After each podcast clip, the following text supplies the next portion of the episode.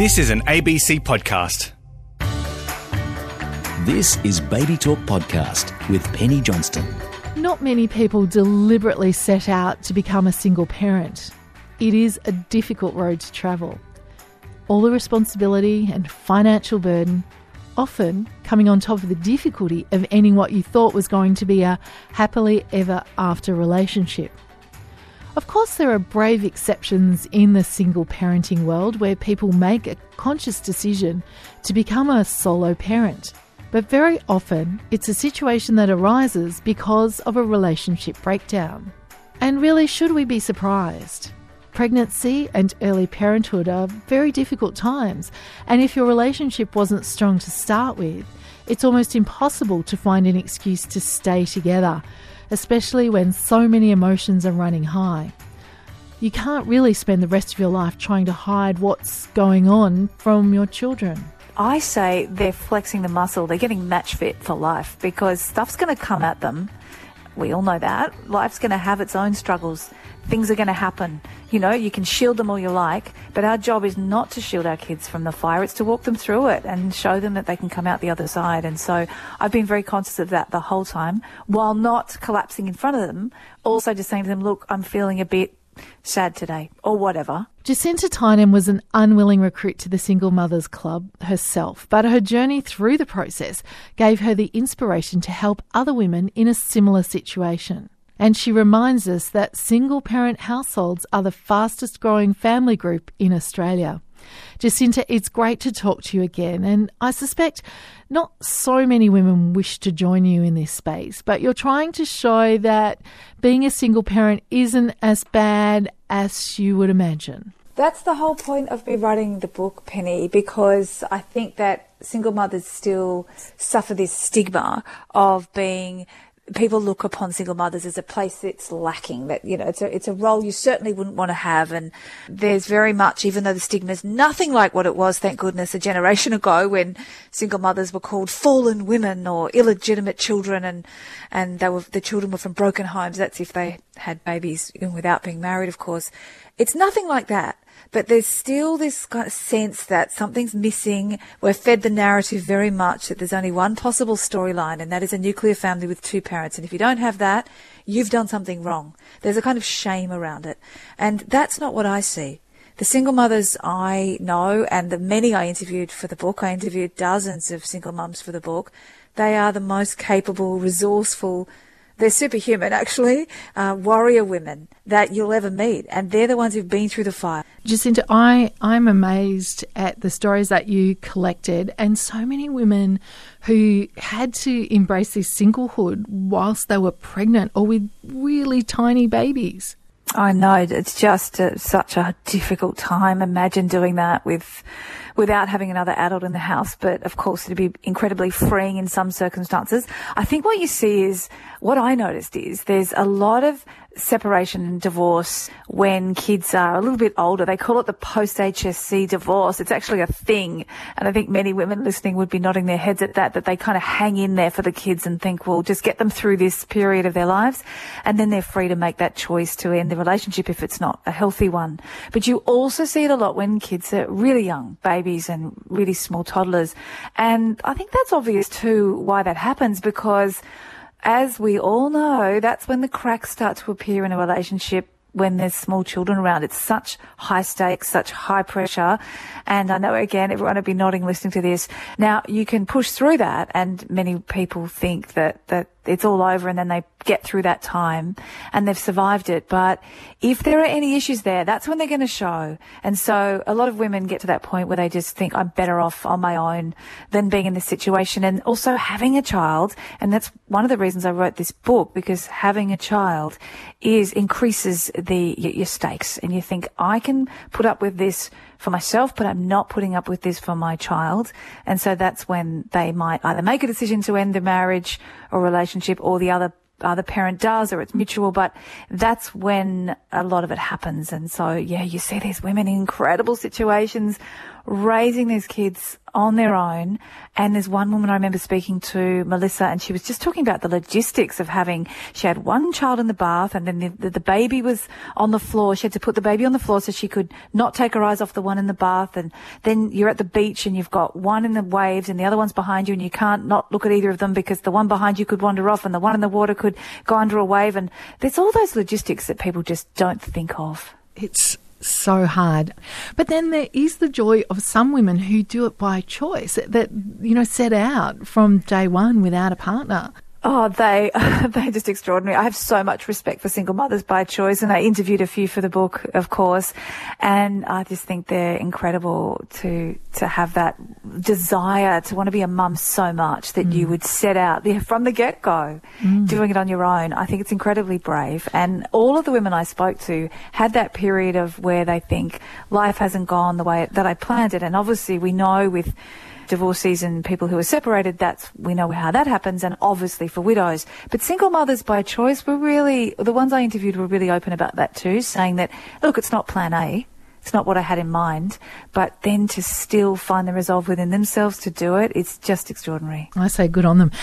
But the single mothers are a fairly new phenomena because up until fairly recently, if you were having a baby out of wedlock or you did anything to stay in a, a marriage, no matter how bad it was, because society just really came down hard on you. Yes, I know. Even that expression, as we say, out of wedlock. I mentioned before, your children were actually called illegitimate oh. if you had a baby outside of marriage. And as we know, it was only a generation ago, which I just find extraordinary that if you did have a baby out of wedlock, I should stop using that expression. It's so ridiculous. Yes. But if you had a baby by yourself, you were well, it wasn't by yourself, let's face that too. but if you had a baby and the man wasn't sticking around, then often your babies were taken from you. And people talk a lot, well, we, not people talk a lot, it was a whole thing, forced adoption, obviously, uh, just a generation ago, and if not forced, very much coerced into it.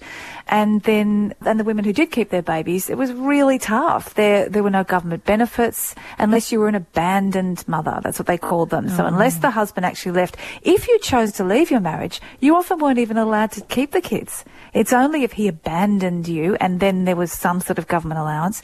And widows, of course, that was the exception. The only way you could be a single mother and not be looked out, looked down upon in society again a generation ago, which is just extraordinary, was if your husband died. So yeah, and obviously the, the science wasn't there to be a single mother by choice. So it really, there's been a huge influx in single motherhood in, in the past few decades and that they are, well, single parent families are the fastest growing family group in Australia and single mothers, it would come as no surprise, are almost 80% of those families. So there is so many more of them even though there are so many of them, I guess because it's a fairly new phenomena, there's not that much advice on how to get by. And that's part of what you are tackling in your book, which is the Single Mothers Social Club, there is some really practical advice on how to get it together because there's an awful lot riding on you succeeding as a single mother. Yes, I, I, did. I wrote this book partly for women to feel seen and validated and heard and so on, but I also wrote it as a resource because there are some great websites, some great Facebook groups, there's podcasts for single mothers, which are all wonderful. And I've listed a lot of those, well, all that I could find in the back of the Single Mothers Social Club. But I couldn't find any books on it, and I love a book. So I, I did think that we needed some sort of resource. But a lot of it is also that there's practical advice, but a lot of it is that emotional support so that you understand what, what's going on for you with your with the, the gamut of emotions you're dealing with with single motherhood, no matter how you arrived here, and also how to get your kids through it. So I interviewed a lot. I interviewed dozens of single mothers from separated and divorced, widows, single mothers by choice, but I also interviewed a lot of experts, parenting experts, financial experts, and uh, also people like divorce coaches and so on, just to try to. I wanted people to come away from reading this book with with advice and with wisdom and with practical tools that they could use to get them through this because we need all the support we can get. It is a wonderfully rewarding role to be a single mom, but I also don't want to skirt over the, the, the struggle and how tough it can be. I think that two things would stand out to me that would be very, very hard as a single mother. The first one is a bit odd, but that loneliness if you have to share custody, that time without your child would be really difficult to fill.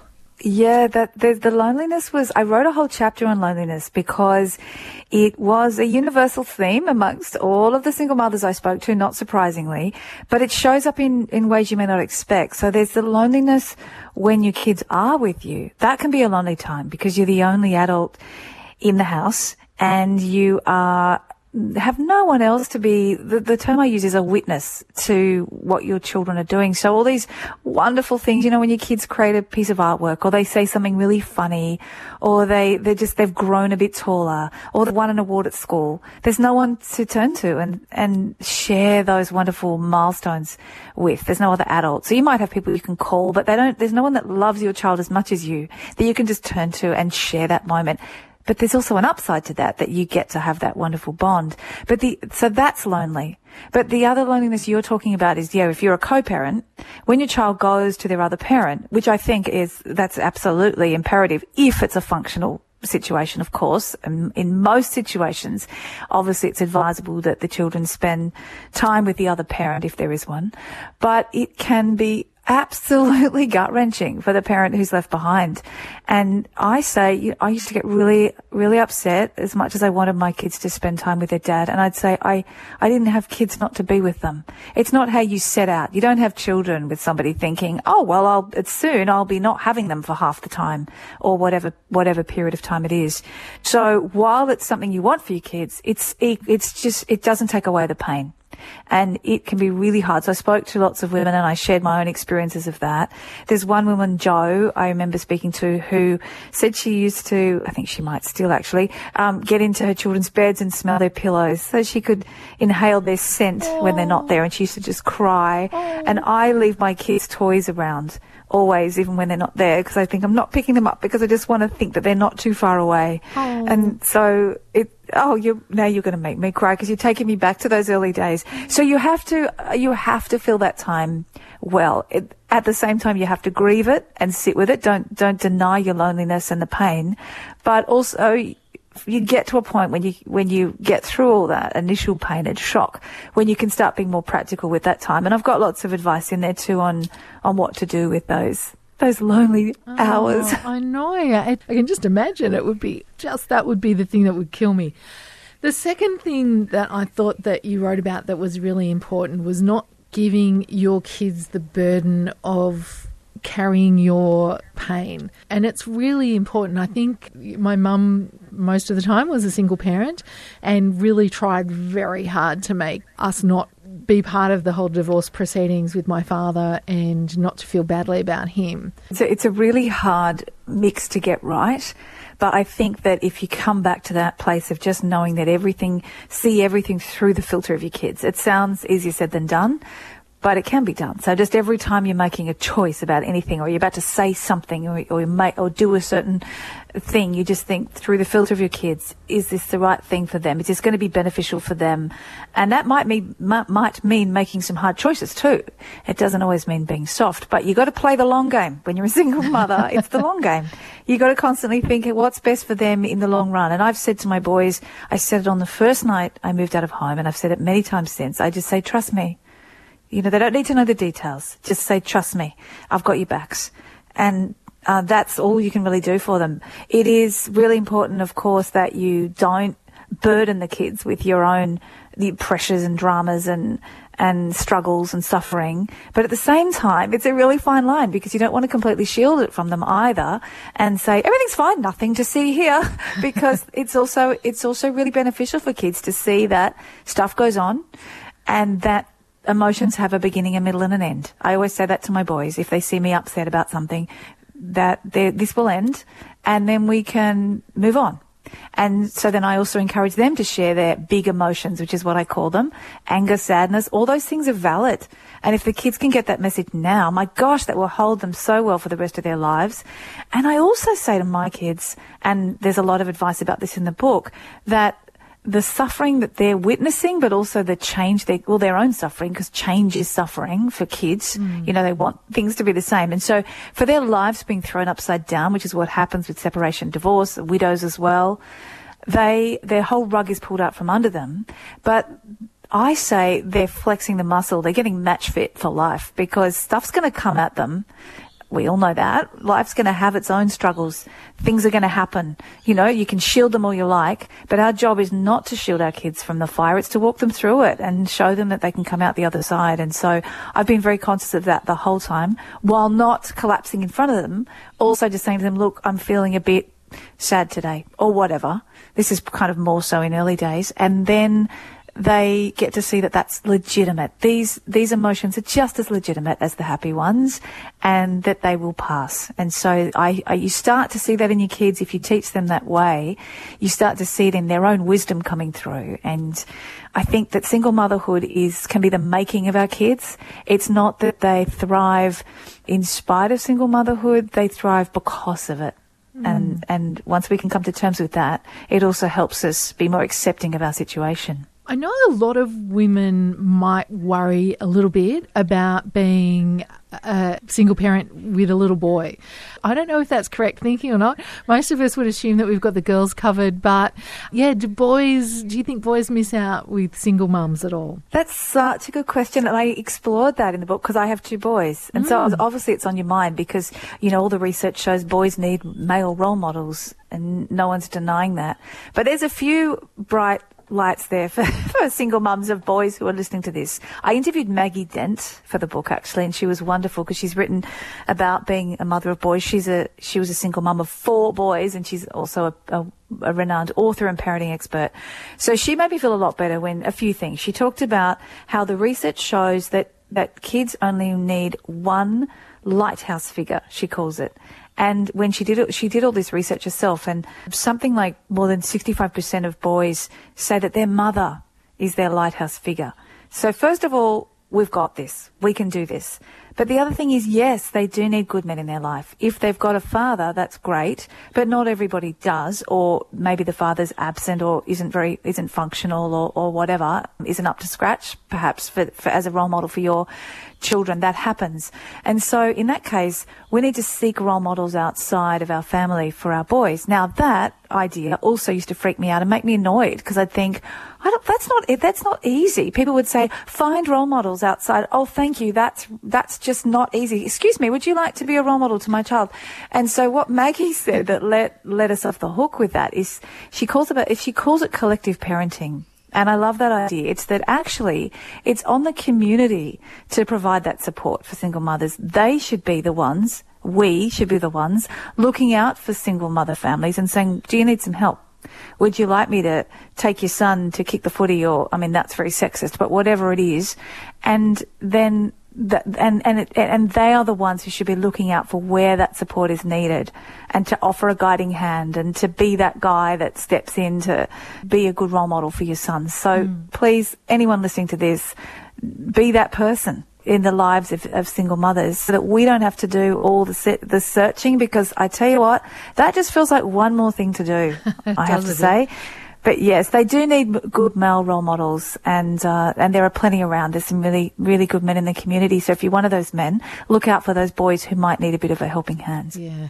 And the other thing that stood out for me in the book was actually asking for help. Sometimes people are really willing to help, but they don't know that you need it unless you ask. Uh, I know, and again, it feels like another another burden on a single mum to have to ask for help. But I wrote about, I put a whole, a whole chapter in the book about it because it's it is something we need to get good at, and actually, in the asking, it that benefits the person who's who's helping you. So I I wrote about it in that context because we think, oh, I don't want to, I don't want to burden somebody else. I don't want to have to ask anyone else to step in. And I'm the biggest, I, uh, the worst offender, I should say, of that, where I hate asking for help. But the research again shows that when people do help you, they feel better for it. They feel uplifted. That helper's high they get when they help you. And so just allow people to do that. And when you do, you enter this slipstream of reciprocity when you're helping each other. And you also can find ways to, if, if you, if you feel like you want to give back as well, you can find ways to help.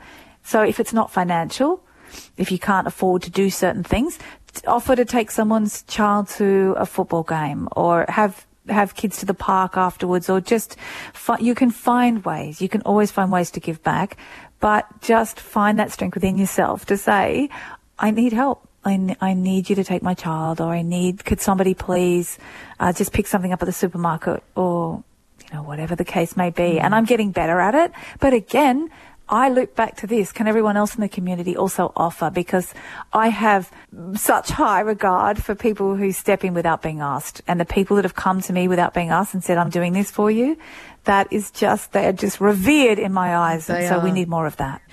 Jacinta, just one last question. I don't know if this one is really a bit hard to answer, but how do you decide to make the plunge? I mean, how do you know when it's better to rip that band aid or, or stick with it? We are given the fairy tale. I mean, forget about the handsome prince, but the fairy tale of having the nuclear family with a mum and a dad and a couple of kids and a cat and a big backyard, that is the one that's sold and advertised the hardest. And how do you know when it's better to leave than stay? Well, everyone's situations are different, so I couldn't possibly speak generally about that. But all I can say to that is I think that if if a mother decides to enter a relationship, if that's how it plays out, because obviously there are many other scenarios and that I include in this book, but if that's how it ends, then if she's got kids at stake, then you know that it was probably a last resort because we all want that. If you if you're in a partnership with a child, you you really give it everything. You you want that model to work because let's face it, that is the best model. It is having two adults in a home raising kids. Just look at the logistics, the sheer logistics of that. It's the best model if it is a functional, loving union and a functional, loving home. But if it's not, if that's not what you're providing for your kids, then you're best off not to be there. Because people often say, and we hear it all the time, I'm staying in this marriage, you know, mo- mothers, women will confide in each other like that, won't they? I'm staying in this marriage for the kids. Oh no, please don't do that. that's not the right reason to stay. Mm. I mean, it, there might be a point where that is okay. There might be enough love there or whatever. I mean, that's why every situation's so different. But if that's the only reason, that is not reason enough to stay because you want a role model for your kids what a good relationship is. I remember one of the women I spoke to talked about how she left her marriage because she wanted her daughter to see that she didn't want her daughter to think that this was the model of a good relationship, being with somebody that she didn't really love and it was a little bit toxic. So she was very brave and left that relationship so that her daughter could see that that's not enough for me. Yes, he's a loving dad, he's a great dad, but there's no love here between us and that's not what I want for you. And so I think when you reach that point, you'll know. And women know. They know when it's time to go. It's just very hard to do it. Because raising kids on your own is not how it's designed to go. And it's really difficult. But there's also a wonderful, it's a reckoning when it happens. It, your life might fall apart. It might feel like everything's thrown upside down, but there is wonderful opportunity for growth. It's an invitation to be the woman that you always were and be the mother you want to be. Single motherhood is such an opportunity. And that's why I wrote the book because I see that in the women I spoke to. And I want other women to see that too, whether you're thinking about single motherhood or whether you're just in it. It is, it's not the, it's not a dark ride. It's a, a wonderful growth experience. And I tell you what, every single woman I spoke to said, and I've got a chapter at the end called The Upsides, they all talked about how it being the best decision they ever made and that they would not change a thing. Jacinta Tynan, well known journalist, columnist, and mother of two boys. Her book, The Single Mother's Social Club, is available at bookstores now, and it's a helpful guide to getting through what might be one of the really worst periods of your life. At Baby Talk, we are a weekly podcast about being a parent, and you can have this podcast delivered to your device simply by looking for a subscribe button when you find Baby Talk on the ABC Listen app or on iTunes. It's Baby Talk, just one word. And if you subscribe, you won't miss an episode like this one, where we heard from specialist paediatric dentist Sarah Raphael to hear why you need to look after your baby's teeth. The mouth is pretty hidden away. Like if if a child had a sore finger to the same degree that many children are walking around with sore teeth, I think we'd all know about it a lot more. But because it's a bit hidden away, it sometimes gets overlooked. It's not, you know, something that you see from the outside of, of their appearance. And if a child's had tooth decay from a very early age, it's something they've learnt to live with, that discomfort, not being able to handle eating hard or crumbly foods or hot foods or cold foods. And so it's something for these children that have experienced it from sort of almost before they could talk. It's very difficult for them to express what's going on in their mouth. I'm Penny Johnston. I'll see you next time on Baby Talk. ABC Baby Talk is a weekly podcast on ABC Radio, wherever you get your podcasts, and on the ABC Listen app. Like us on Facebook to find out as soon as a new episode is ready. Just search for ABC Baby Talk. You've been listening to an ABC podcast. Discover more great ABC podcasts, live radio, and exclusives on the ABC Listen app.